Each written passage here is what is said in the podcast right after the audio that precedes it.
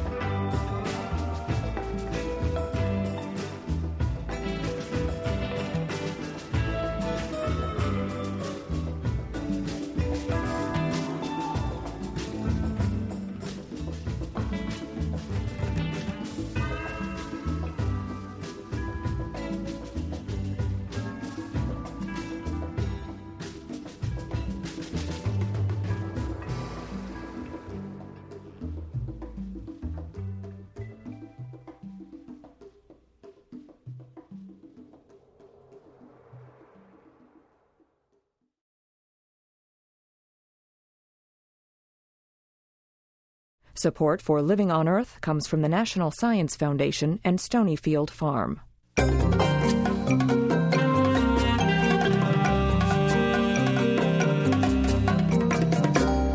Welcome to Living on Earth. I'm Steve Curwood. We begin our program this week with a look at the latest evolution of the environmental movement. The image of the environmentalist as the weekend hiking, bird watching, affluent white suburbanite is changing. A growing number of environmental activists are brown and black and yellow and red. And more and more, the ecology movement is taking cues from folks who have to live with the ill effects of runaway development. In California, the call for environmental justice is influencing policy at the highest levels and is affecting state regulations on air, pesticide use, water, and waste. Living on Earth's Ingrid Lobet has our story. Few could remember a hearing quite like one in Oakland recently. Young Latino activists, military base mothers, and Laotian grandparents converged by the busload on the offices of the California Environmental Protection Agency. They came looking for recognition that their communities are unfairly polluted and a remedy to ease their burden. Mi nombre es Esther Guzman. My name is Esther Guzman. Today I've come to demand that you make the regulations for locating new facilities stricter. My children are sick. One of them had to have sinus surgery when she was just two years old. You've sent around mobile asthma clinics that hand out Claritin and inhalers, but the problem itself never goes away. Speaker after speaker pressed California officials to adopt a statewide environmental justice policy that requires detailed analysis of the cumulative impact new industrial projects have on neighborhoods. They also want a greater say over whether such projects should be considered in the first place. Michelle Pritchard is with the Liberty Hill Foundation in Los Angeles, which has been channeling funds to grassroots environmental groups since the nineteen eighties. I think it's a major turning point. Community activists, academic scholars, policy experts have been working for many, many years to try to put something like this on paper to really create some standards that provide equal protection for all communities with regard to the risks that are posed by environmental pollutants. What that means exactly is that developers who want to locate a waste disposal plant or build a new factory near neighborhoods where there are already heavy emissions or tainted water may soon have to answer a whole new set of questions and prove to regulators that they've listened to community concerns. Romel Pascual, whose title at California's E P A is Deputy Secretary for Environmental Justice, reels off some of the questions regulators will be posing to developers. It's Have you have you looked at other locations? Have you really looked at it? I think is a question. Tell us, have you looked at it? Demonstrate to us that there are not other places. What kind? How did you do those meetings? What kinds of meetings did you have? Did you really sit out there and talk with folks, or did you simply have posted a meeting and hope that people showed up? Thank you to everybody who has spoken to the committee so far, and thank you for... In the end, only one person representing California's businesses voted against the new environmental justice guidelines. That lopsided tally reflects a new reality in California environmental politics, one in which emerging community groups are gaining some unexpected allies.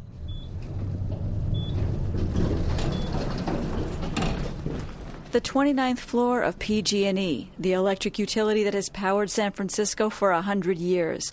P G and E has its own environmental image problems. It was portrayed as the water poisoning villain in the movie Erin Brockovich, and residents who live near P G and E power plants blame the company for high asthma rates. But P G and E Vice President for Environmental Affairs Robert L. Harris sat on the committee that drafted the new environmental justice guidelines, and he voted for them. Part of it, he says, is just good corporate policy. Part of it was also that activists backed down on one of their key issues, the precautionary principle. Put simply, environmental justice groups wanted the government and business to err on the side of caution, to look for non-toxic alternatives even when a product hasn't been proven to be harmful. But they opted for pragmatism and accepted language that promises something less, a precautionary approach, a term no one has yet defined. the environmental community did move significantly, environmental justice community, I should say, on that particular issue, because there were some people who felt strongly that it should be a precautionary principle language with all of the baggage that it brings with it. To move to a precautionary approach was a significant uh, change, I believe, uh, for them. Support like this from the twenty-ninth floor is becoming more common. The decision makers are not as monochromatic as they once were. That's another reason the environmental justice agenda has migrated from the kitchen table to the boardroom. But not all businesses signed on to a document they believe will present a whole new set of hurdles and uncertainty. Chemical companies lobbied hard against it. Cindy Tuck of the California Council for Environmental and Economic Balance cast the lone dissenting vote and says business will continue to fight even a watered-down version of the precautionary principle. You're talking about regulating based on allegations of harm as opposed to credible information or good science. And it talks about shifting the burden of proof to the proponent of the project. And there's a concern that it's not possible to prove a negative. Unlike the past, however, the industry view did not prevail. California Governor-elect Arnold Schwarzenegger hasn't spelled out his views on environmental justice yet, but the combination of existing statute and the growing push from community groups means this shift is likely to continue. Diane Takvorian chaired the California E P A committee. Definitely, this should be the guidance for environmental justice for the next ten to twenty years. Meanwhile, a national E P A Environmental Justice Advisory Committee is tackling many of these same questions, so a policy at the federal level probably won't lag far behind California's. For Living on Earth, I'm Ingrid Lobet in Los Angeles. Listeners to the Hispanic Radio Network have been hearing a lot about the environment from the Bush administration this month. Planeta Azul. Mi hijo tiene asma. Llegamos a la sala de emergencias en la madrugada. This paid advertisement is from the Environmental Protection Agency. It touts Clear Skies, the president's bill before Congress to reduce power plant pollution. The ad is part of the agency's educational drive during National Hispanic Heritage Month. Lisa Harrison, E P A spokeswoman, describes the campaign this way. The general gist is, is one of them is specifically focused on asthma, and the sound effects are a child wheezing and a mother discussing um, how her son has asthma, and they often go to the emergency room. And um, her uh, she believes it's very important that uh, that uh, the government takes steps to reduce air pollution, and the Clear Skies Initiative, if enacted, um, will be required to reduce Uh, toxic air emissions by seventy percent from mercury, sulfur dioxide, and nitrogen dioxide, and again um, urges uh, members of the Spanish-speaking community to work for a better environment and uh, log on to E P A's Clear Skies webpage. This message, though, has raised concerns with several members of Congress who say the E P A may have violated federal law. Among them is Democratic Representative Henry Waxman of California, and he joins me from Washington. Uh, Congressman Waxman, what's your concern about these ads? Well, it's really unprecedented for E P A to pay for advertising to promote uh, a legislative proposal. In the past, the Environmental Protection Agency has put out public service announcements uh, that might relate to uh, air pollution issues, but uh, this is uh, using taxpayers' funds for propaganda, for lobbying, uh, to uh, advance a legislative agenda, and it's in violation of, it appears anyway, to be in violation of the prohibition in the appropriations for the E P A, because it says specifically no funds can be used for propaganda purposes. And there's also an anti-lobbying act which prohibits federal officials from engaging in campaigns about pending legislative matters. So there's a question whether this whole ad campaign is legal. If the agency has violated these uh, anti-lobbying and the what's what's in the appropriations uh, for it, what are the possible repercussions here? The possible repercussions are uh, for the Justice Department to take action and primarily to tell them to uh, to stop. And we're trying to get to the bottom of it. We're trying to find out who authorized this campaign, how much money is E P A spending, what parts of the country are they targeting. These are the kinds of questions that I think we ought to know more about. Who do you think is responsible for these ads, Congressman? somebody in the administration who's looking at the fact that uh, the public is starting to see the Bush administration as hostile to environmental protection, even in the area of clean air. And they've targeted, as best we can tell, a very specific group. They've targeted an Hispanic audience. They've run ads on Spanish language radio. They're doing a full page ad that we know about in a Spanish language newspaper. So it appears that they might have taken polls and said that the Hispanic population, probably no different than the rest of the population, is concerned about the Bush administration's handling of the environment, and they're trying to convince them that they should trust this administration. Lisa Harrison, spokeswoman for the E P A, says the agency is working to meet Congressman Waxman's request, but she argues the agency's ad campaign is within the law. Obviously, we do not agree with the charges.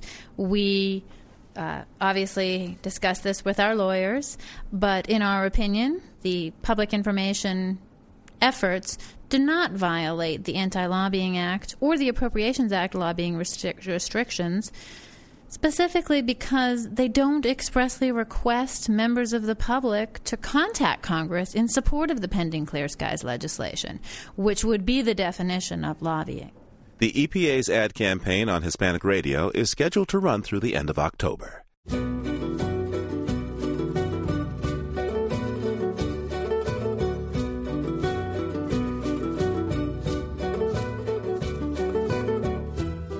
Just ahead, how humans are changing the ecosystem in ways that promote infectious diseases. First, this environmental health note from Diane Toomey.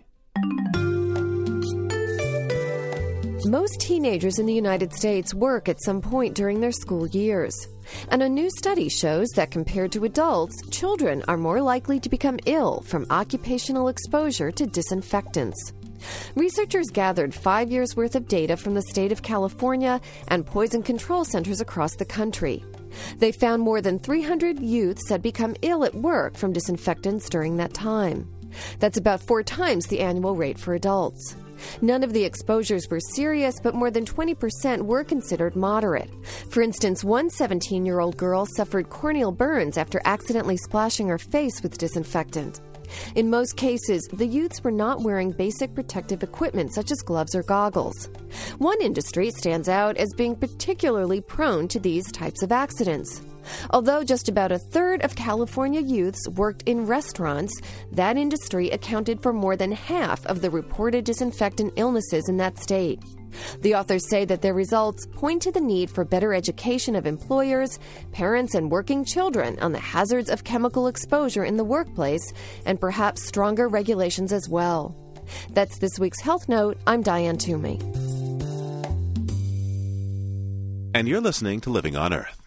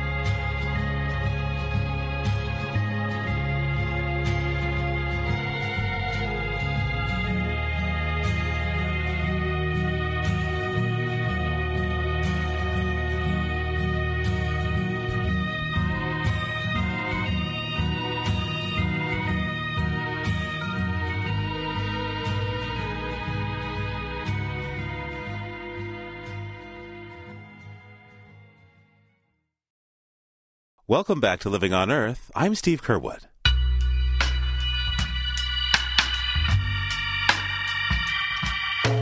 They are the monsters we love to fear, werewolves and vampires. Half human, half beast that are everywhere in modern culture, from horror flicks to Halloween costumes. What you may not know is that forerunners of these chimera creations were the subjects of some of the world's oldest human artwork.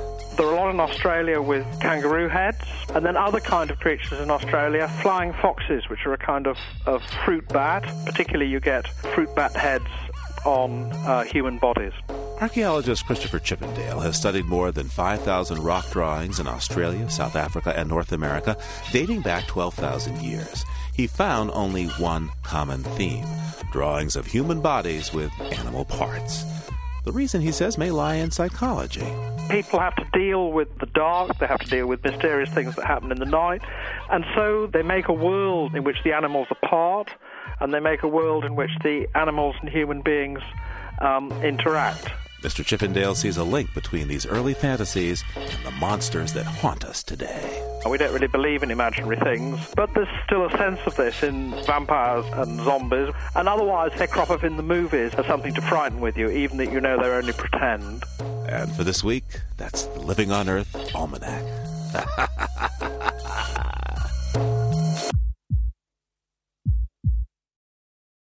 From the cattle carcasses of mad cow disease to the surgical masks of SARS, it's hard to forget the images of the world's modern epidemics. International labs are trying to find the biological origins of these fast-spreading and, in many cases, deadly diseases. But Mark Jerome Walters says that, in part, we are to blame for the scourge. Doctor Walters is a Florida-based journalist trained in veterinary medicine, and he's written a new book about the human impact on emerging diseases. It's called Six Modern Plagues and How We Are Causing Them, and he joins me now. Welcome, Mark. Thank you. Mark, in your book, uh, you coined the term uh, ecodemic. Could you explain what this is? We have traditionally used the term uh, epidemics or pandemics to describe diseases, and the more I learned about these, the more I came to realize the profound human hand in the emergence and spread of these diseases. And it seemed to me that we were just too often letting ourselves off the hook by calling them kind of a dispassionate, distant epidemics. And I coined the term ecodemics, number one, to honor the deep ecological roots of these diseases, and also in the hope of trying to shift some of the responsibility for these to human beings and away from nature. You write that epidemics historically come in waves, brought on in part by human activity. Uh, can you trace some history of this for us, please? Now, when people first began to coalesce into settlements and domesticate animals uh, thousands of years ago, we really set up a situation where a number of diseases jumped to human beings. For example, you know, cattle were the original source of a smallpox. We saw it's widely believed that the common cold came from horses, measles from a mutant distemper virus in dogs, and even leprosy is uh, believed to have arisen at this time. five hundred years or so ago, as the Europeans and others began exploring the globe, we know some of the stories about the, you know, terrible plagues that were introduced to the Americas, to the Pacific, to Hawaii, for example, and to Africa. Well, one hundred fifty years ago, we saw that increased immunity and some medical advances had really brought a dramatic decline in infectious disease. But now in the past twenty or thirty years, we have seen what is likely to be another great wave of epidemics. Can you give me just a brief rundown of the various human impacts that contribute to epidemics? Sure. I think that industrialized agriculture is certainly one of the, the most significant. We've seen that in mad cow disease. And we also see an element of the industrialized agriculture affecting the spread of West Nile virus. One of the reasons that the outbreak was so severe recently in Colorado, where more than forty people have died, is because the mosquito that carries it out there breeds very well in irrigation ditches that is used in the farmland out there. Forest degradation, that is well documented, its close ties with the emergence of Lyme disease, which, after all, has become the most common disease in the United States, spread by a, a vector, a tick. And in many of these, we see the whole idea of globalization and, and rapid spread, whether it's spreading salmonella through the distribution of cattle feed, or SARS, which was spread very quickly from Hong Kong, you know, through global travel on airplanes and elsewhere. What kind of diseases do you see coming in the wake of climate change? We are probably apt to see a number of diseases spread because the climate changes and makes one area more hospitable than it was before. For example, with malaria, which is appearing in new parts of the world and appearing in places where we thought we had had it completely eliminated. For example, in Virginia, where not long ago it was found for the first time in more than twenty years in both people and mosquitoes. You mentioned salmonella. Tell us, why is it such a problem? Salmonella, there is a long history of that causing food poisoning in people. And the interesting thing, as new waves and different types of salmonella emerged, they seemed to follow the introduction of certain antibiotics into agriculture. And so we've had lesson, you know, time and time again, you use a certain class or a family of drugs to treat animals to help them grow faster, and within months or perhaps years, you begin to see antibiotic-resistant salmonella in people. And so it's both the most recent form of salmonella, which is called D T one oh four, emerged, and it was resistant to five different antibiotics and some of the most powerful antibiotics we had on the market. Mark, what diseases do you see on the horizon where human impacts uh, on the environment are to blame? We see other viruses tooling around elsewhere in the world that have caused very few deaths but have the potential for something quite large. The Nipah virus, for example, in Malaysia. Here's a virus that was originally carried by bats and did not seem to affect humans or, or any other species. And bats, because they had carried it so long, were essentially immune. Well, because of forest, uh, burning of forests and climatic events and the failure of the natural fruit crop for these bats, they were forced to change their migration route. And that brought them to cultivated orchards where there were also a lot of pigs. Then they infected pigs. Pigs apparently infected humans. Now, if that were to uh, you know, emerge in the U S, it would be an enormous problem, both in terms of public health and economic. And I do know some epidemiologists, that is their disease they seem to fear most. And that is why I think there is an increasing trend to try to understand the ecological part of these diseases. And I think it's tremendously encouraging when you see this new level of collaboration and sharing of knowledge. For example, ornithologists become as important in the equation of understanding a new human disease as an epidemiologist. That is progress, and that is bound to take us, in my view, somewhere much better than we have been. Mark Jerome Walters is a journalist and author of Six Modern Plagues and How We Are Causing Them. Thanks for taking this time with me today. Thank you. This year, Living on Earth has been following research underway at Cincinnati Children's Hospital and the University of Cincinnati. Scientists there are trying to understand how lead can affect development, intelligence, and even criminal behavior in young people. And each research team in the project has a member whose contribution is essential but doesn't get much recognition. Living on Earth's Cynthia Graber has this profile of one such unsung hero. Rick Horning sits at his desk in a windowless office, surrounded by stacks of paper, a computer, and books with titles such as Linear Models in Clinical Trials, Advanced Calculus, and Case Studies in Biometry. Horning says at cocktail parties he describes his work this way. I would be the guy that would say, what is the risk of lung cancer if you smoke so many packs of cigarettes a day for so many years of your life? That's usually where I stop, because beyond that, they probably lose interest. It's a simple explanation of what seems to be a complicated job, a biostatistician. Horning began his training with the study of math and followed with statistics. He received a doctorate in biostatistics, which brings science into the mix to pull it all together. A biostatistician, he says, uses these skills in the initial stages of research. At that point, the aim is to help scientists choose the type of study that would best tease out the answers to their questions. There's uh, dozens of different types of designs that could be considered, and so my job is to try to steer the group to a design that's not only doable, but will sort of yield the maximum amount of information regarding the hypotheses that they want to test. For example, for the study of lead's effects on children's I Q, the researchers chose to conduct a longitudinal study. This means they'll follow their subjects over a relatively long-term period, in this case five years. Horning also helped the scientists figure out how large the study group would need to be to ensure that a drop in I Q is actually from lead and not from some other factor in the subjects' lives. In other words, the number of study subjects that would ensure a statistically significant result. So he asked researchers what they would consider a significant drop in I Q. He took this number and the length of the study into consideration.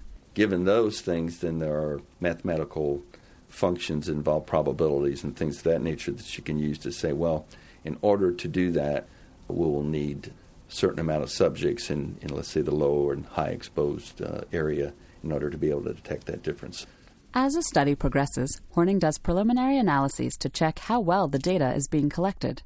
He's at that stage now with the study on the effects of childhood lead exposure on adult antisocial behavior. We have, oh, something more than half of the data collected, and we kind of want to take a peek and see how things are, are going and uh, give us some hints as to how we should analyze the data when it's completely collected. At the end of the study, Horning will look at all of the information about each subject, including factors such as income and education level, and tease out the effects of lead. And then it's the job of the statistician to use mathematical or statistical models to isolate the effect that you're looking for. In this case, let's say lead on delinquency, lead on criminal conduct and juvenile delinquency and things of that nature, and correct for socioeconomic status, for example. That sounds really hard to me. That's why they pay us a lot. I don't want to sound like I'm bragging about our profession, but it is difficult. It takes years of training, a lot of experience to do these sorts of things. Thankfully, now with the age of incredible computer power, a lot of the analyses that we can do now just twenty or thirty years ago couldn't be done. Some people might think that scientists do their own analyses of the data in their research. And the truth is, most scientists do have statistical training. But multifaceted studies that involve all the complications of human life call for the type of skill that Horning brings to the team. Douglas Riss is the neuropsychologist who's working with Horning on the study of lead's effects on antisocial behavior. Most scientists don't have that kind of expertise that they need to handle these large data sets, these complicated data sets. The biostatistician is um, often works behind the scenes, but um, their critical role is very much appreciated by the rest of the investigators, and uh, we all know that we can't get along without it. And Horning's grasp of numbers and of details has served him well in other aspects of his life. He's a good poker player. He's also a top-notch vacation planner. He tells a story of a two-week boat trip through America's southern riverways that eventually brought him to a dock in Florida on the Gulf of Mexico. He had to figure out when to meet up with the owner. The owner suggested that Horning call when he got close. And I said, uh, that's okay, I'll be there at noon on a certain day. And he said, yeah, right. And uh, I pulled up to the slip at like one minute after twelve on that day. This guy was totally amazed. But Horning acknowledges that most people wouldn't understand why he finds his work so exciting. I say this to people who are not statisticians, and they look at me like I'm crazy, but I say, I'm having a lot of fun doing this. And you think, fun? How could this be fun? But if you work on a lot of different studies, then you know that some simply are more interesting or more intriguing or more challenging than others, and some indeed answer, in my view anyway, much more important questions for our society than others. And right now, Horning says, figuring out how and at what levels lead affects us is one of those particularly challenging, intriguing, and important questions that he can help answer. For Living on Earth, I'm Cynthia Graber. And you're listening to N P R's Living on Earth. Funding for Living on Earth comes from the World Media Foundation Environmental Information Fund. Major contributors include the Oak Foundation, supporting coverage of marine issues, and the Geraldine R. Dodge Foundation. Support also comes from N P R member stations and Bob Williams and Meg Caldwell, honoring N P R's coverage of environmental and natural resource issues, and in support of the N P R President's Council, and Paul and Marcia Ginsberg in support of excellence in public radio. Given the recent spate of dramatic attacks, October would appear to be a month of animals behaving badly. But commentator Cy Montgomery says don't blame the critters. First, one of Siegfried and Roy's famous white tigers critically injures the illusionist, biting him during a performance. Next, a tiger in New York bites a man with whom he was sharing a Harlem apartment, along with a five-foot alligator, by the way. And the following week, we learn that a grizzly bear has mauled to death a researcher and his girlfriend in Alaska. These stories have easily eclipsed most other news. No wonder. Tigers and bears are far more interesting than, say, politicians, for the simple reason that until quite recently in our evolution, if you weren't interested in big predators, you quickly became a snack for one. Which brings me to what is puzzling. People keep asking me, what made the animals do it? In Roy Horn's case, images from a video suggest he actually slipped and the cat might have been trying to pick him up. Maybe so, but even very polite predators who might know and love you are still predators. Catching prey is fundamental to who they are. sometimes they just can't resist. It's like you're on Atkins and there's this donut on the table. The next minute, despite your best intentions, the donut is gone. Not one of the people hurt or killed by these huge predators blamed the animals. Roy Horn's words as he was taken to the hospital were, "Don't hurt the cat." As he was hauled off by police, the man bitten by the tiger in his apartment said, "The cat is like my brother." And biologist Timothy Treadwell, in one of the stunning videos he made about bears, thanks a grizzly named Quincy for not eating him. "If Quincy had eaten me," he says, "good cause. He's a nice bear." The tragedy behind the tragedies is this. We have forgotten the true nature of wild predatory animals. Precisely because they can kill us, these are the beasts who thrill, horrify, challenge, inspire, and humble us. They enlarge our capacity for wonder and reverence. No matter what else these folks might have done wrong, and keeping a tiger in an apartment is very wrong, they all had one thing right. The very fact of their involvement with these animals shows they remembered we need wildness in our world. In very different settings, all these people were trying, with different degrees of success, to touch in some way the magnificent wildness of predators. To do so was worth, to them, a very great price. Commentator Cy Montgomery is author of The Man-Eating Tigers of Chunderma.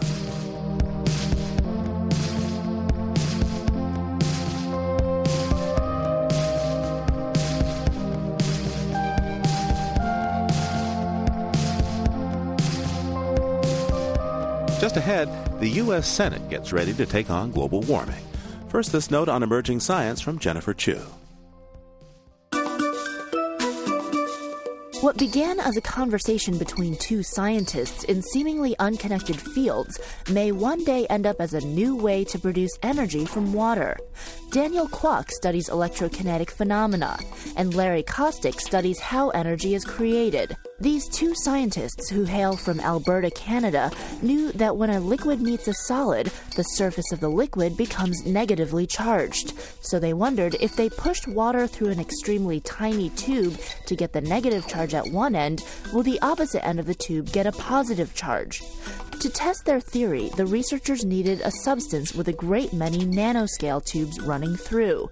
So they chose the naturally porous substance, clay. Their two-inch-long ceramic tube contained up to a million minuscule channels running through it. And when Kwok and Kostick pushed highly pressurized water through the channels, they created, as expected, a negative charge at one end of the tube and, surprise, a positive one at the other end, enough energy to power two small L E D light bulbs. More research needs to be done to figure out the most efficient way to take advantage of this phenomenon. That's this week's Note on Emerging Science. I'm Jennifer Chu. And you're listening to Living on Earth.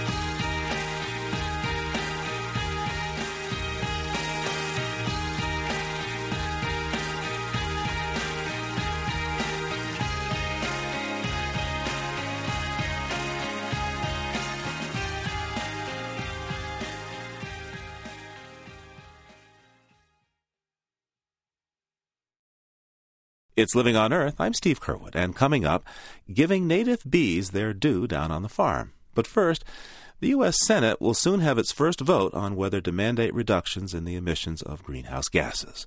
Connecticut Democrat and presidential candidate Joe Lieberman and Arizona Republican John McCain are co-sponsoring the Climate Stewardship Act, which calls for modest cuts in carbon dioxide and other gases that scientists say contribute to global warming.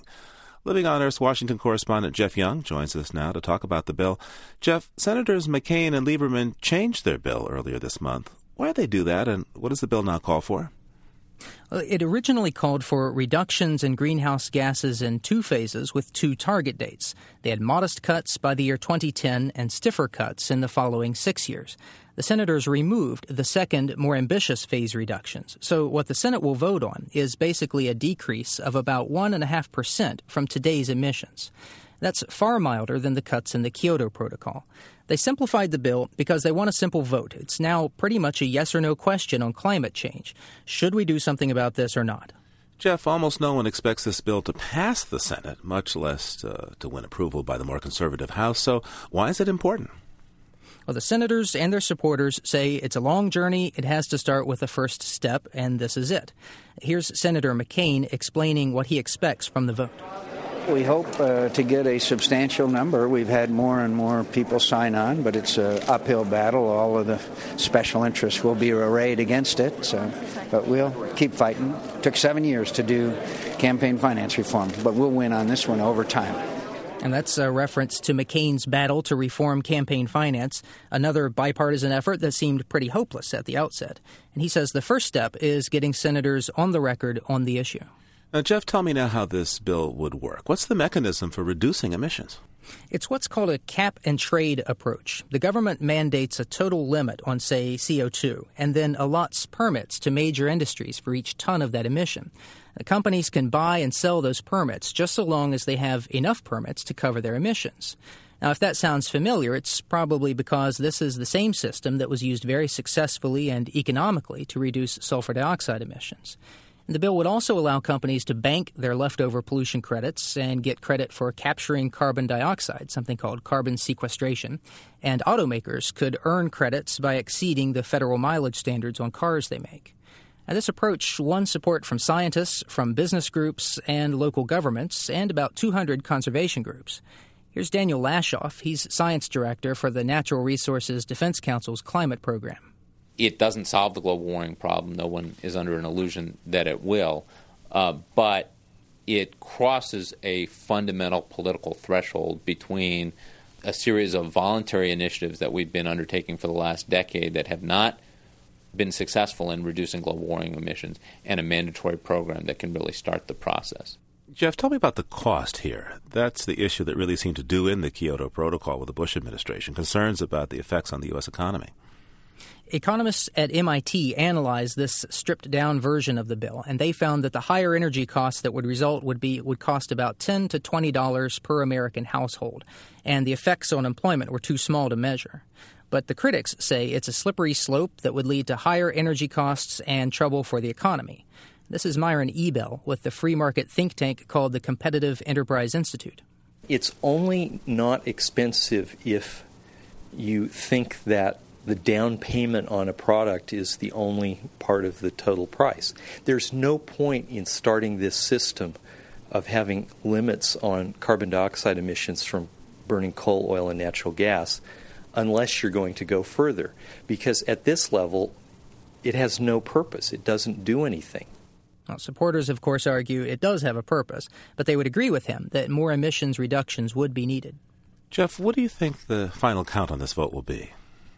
I couldn't find anyone who would even guess, really. There are twelve bipartisan co-sponsors on the bill, and about the only thing for sure is that any votes for it would be a net gain from the last time the Senate voted on a global warming issue. And that was a non-binding resolution six years ago when the Senate voted unanimously against any Kyoto-style treaty on global warming. Well, we'll all be watching. Jeff Young is Living on Earth's Washington correspondent. Thank you. You're welcome.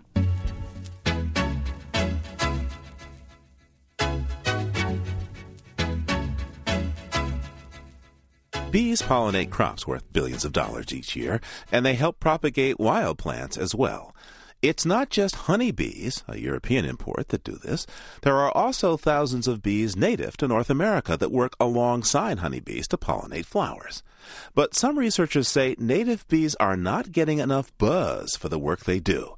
Robin White reports from the agricultural heartland of Northern California on an attempt to give native bees their due and make space for them on farms.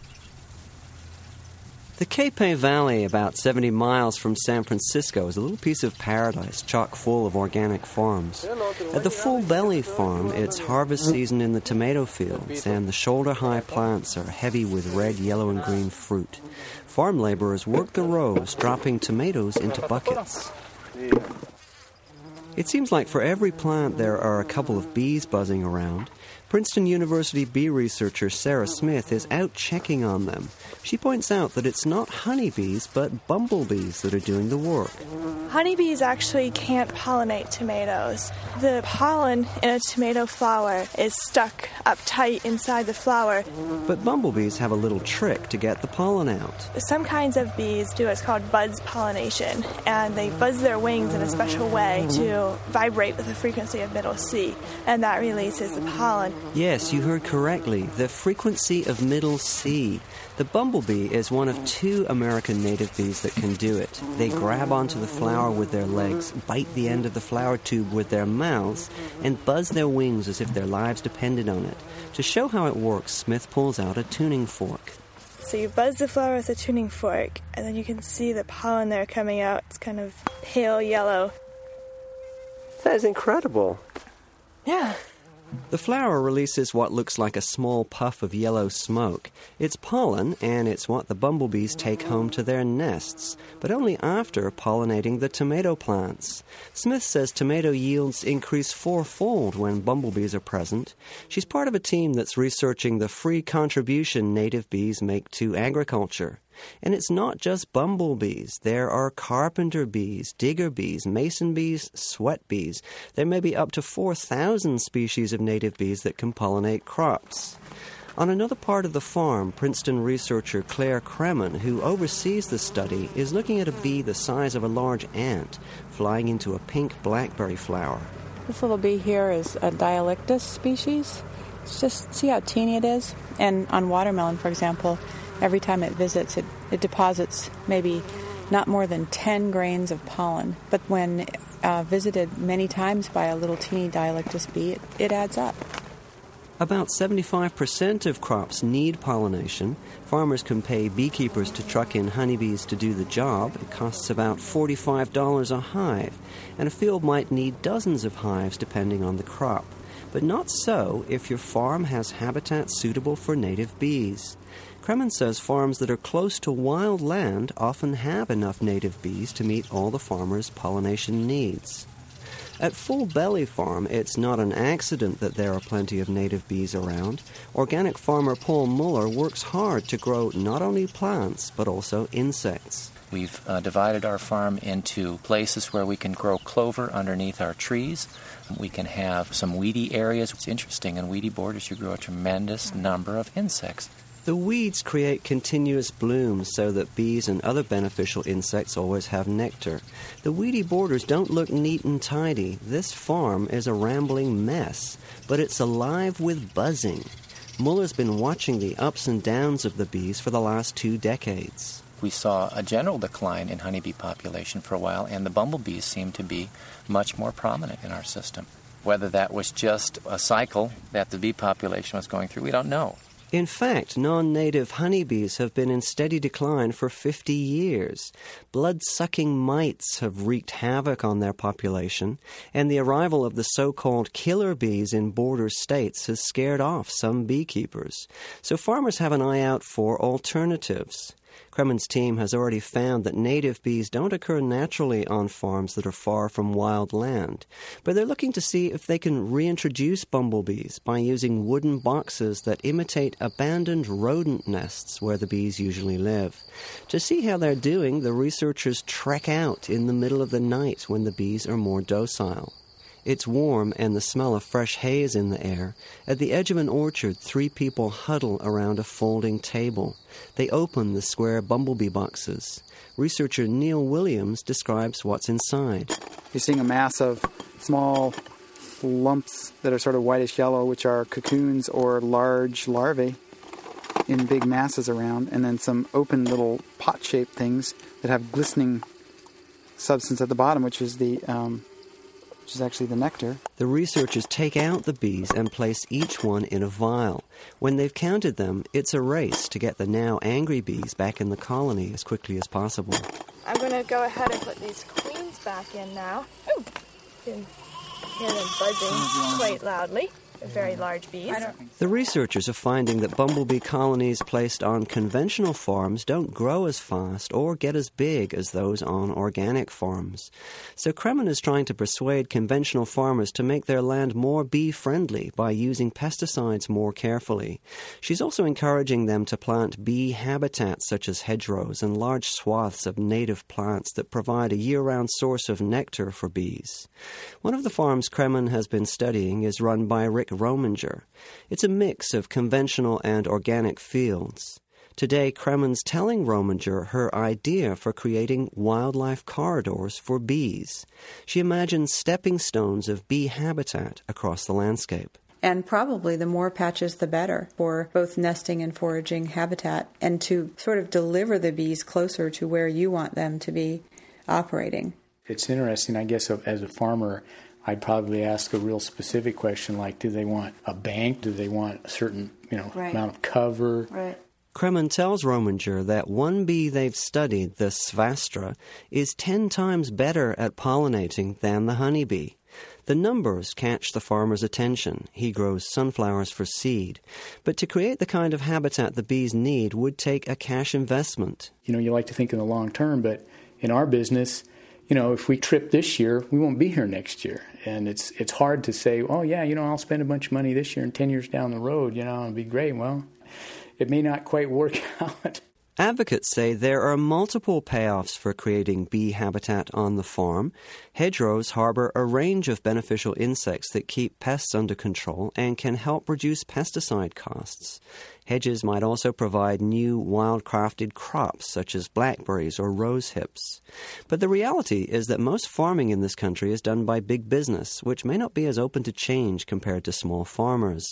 And agribusiness will probably need hard data first. So Kremen and her team say they'll go on counting bees, looking for the commercial argument which will persuade even the bean counters that rewilding the farm is a good idea.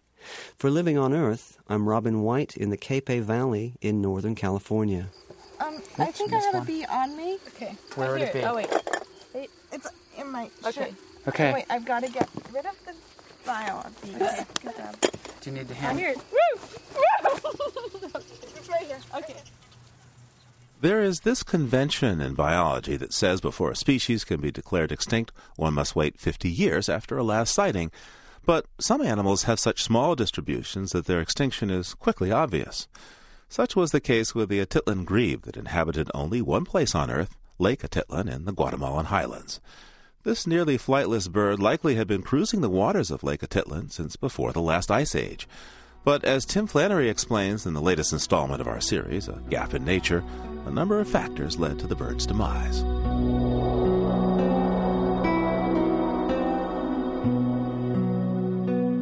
The Atitlan grebe was smaller than its distant cousin, the loon. Until about nineteen sixty-five, this dark-coloured bird had a relatively stable population of around eight hundred.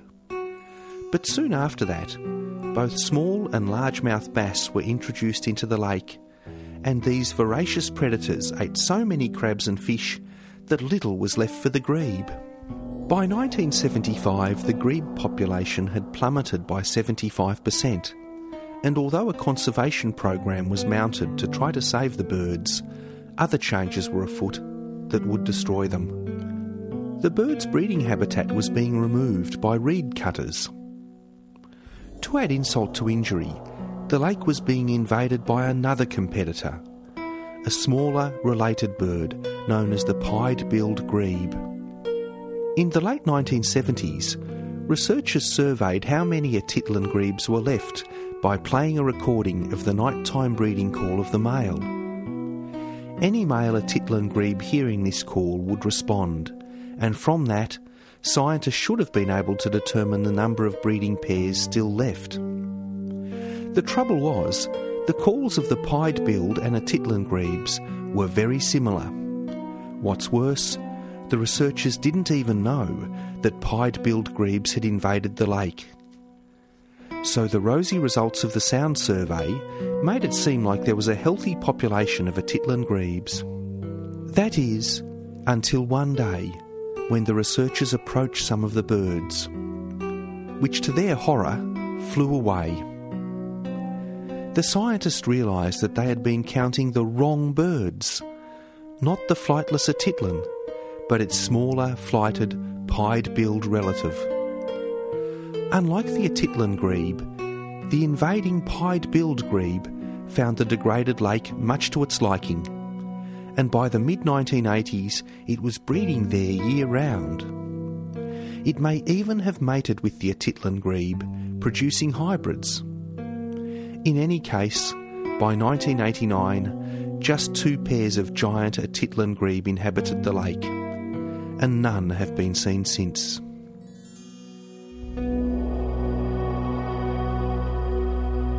Tim Flannery is author of A Gap in Nature, Discovering the World's Extinct Animals. To see a picture and hear the call of the Atitlan grebe and other ex-animals, go to our website, living on earth dot org. That's living on earth dot org. And for this week, that's Living on Earth. Next week, more stories about people and predators. In modern America, the two are encountering each other more and more, and often uneasily, as this call to nine eleven attests. I'm on Rattlesnake Trail. Okay. And we have two mountain lions following a group of children. They're directly behind us. They're at about one hundred feet. Have they attacked anyone? No. I'm sending someone. Stay on the line. Okay.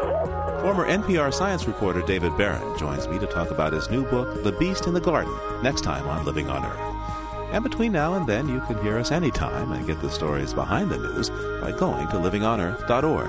That's living on earth dot org.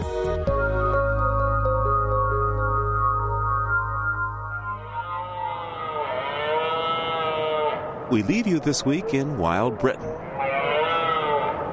On an October evening near Inverness, Scotland, several rutting deer stags roar against the backdrop of a river.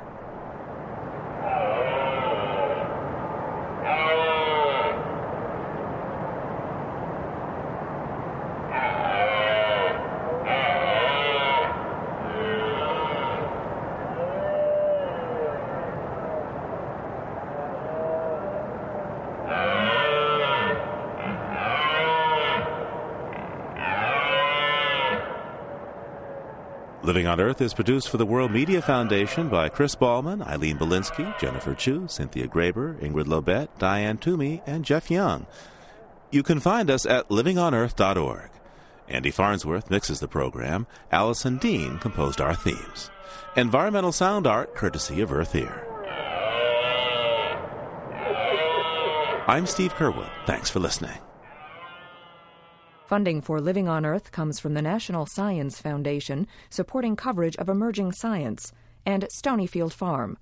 Organic yogurt, cultured soy, and smoothies. ten percent of their profits are donated to support environmental causes and family farms. Learn more at stonyfield dot com. Support also comes from N P R member stations and the Annenberg Foundation. This is N P R, National Public Radio.